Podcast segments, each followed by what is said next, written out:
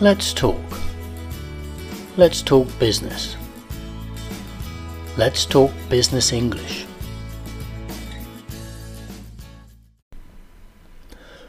Recently, my friend and colleague Chris Bate posted on LinkedIn about business buzzwords that are fashionable at the moment, asking for opinions, and 37% of respondents to the survey said they were annoying but necessary.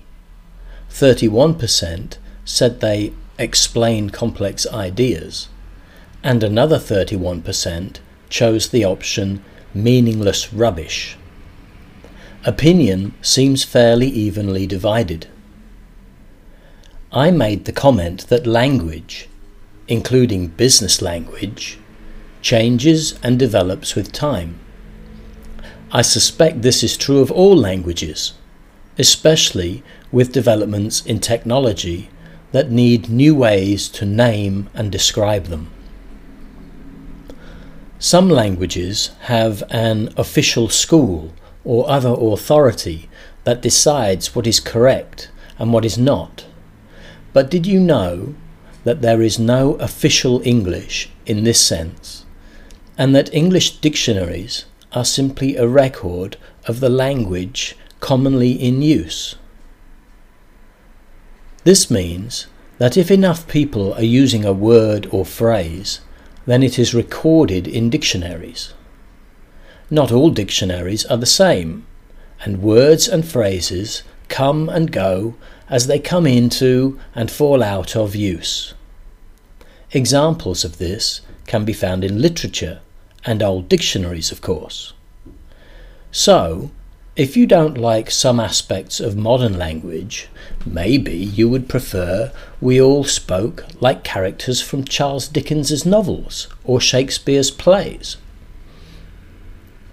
Perhaps you would like to go back to using some old fashioned words such as hail instead of hello, or ye, thee, and thou instead of you along with thy and thine for yours. In fact, you might be lucky enough to find some of these still in use in some English dialects if you travel around Britain for a while. We have some old fashioned words in business English too. When was the last time you used a telex machine, if you know what one is, or even sent someone a letter written using a typewriter? Was it yours faithfully or yours sincerely for business letters? Now it's all emails with kind regards, or we simply leave people hanging in midair by signing off with my personal least favourite, an unfinished best. Best what?